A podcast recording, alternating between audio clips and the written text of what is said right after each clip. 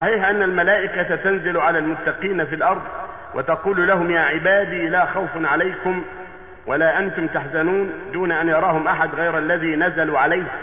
ما سمعنا بهذا لكن قد يراه المؤمن قد يراه المؤمن كما رأى المؤمنون جبرائيل لما جاء النبي صلى الله عليه وسلم في صورة إنسان أعرابي وفي صورة دحية بن خليفة الكلبي.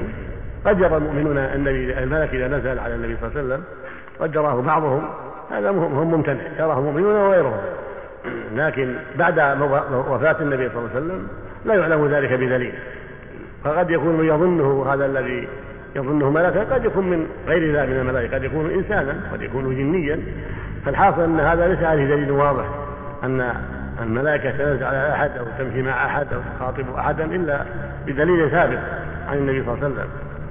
أما في حياة النبي صلى الله عليه وسلم وفي حياة الأنبياء فقد يرى الملائكة حين ينزلون ويخاطبون النبي صلى الله عليه وسلم ويأتونه بالوحي.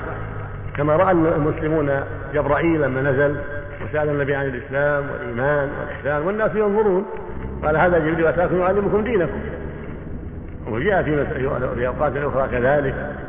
ورأى سعد بن أبي وقاص ملكين عن يمين النبي وشماله يقاتلان عنه يوم أحد عليه الصلاة والسلام.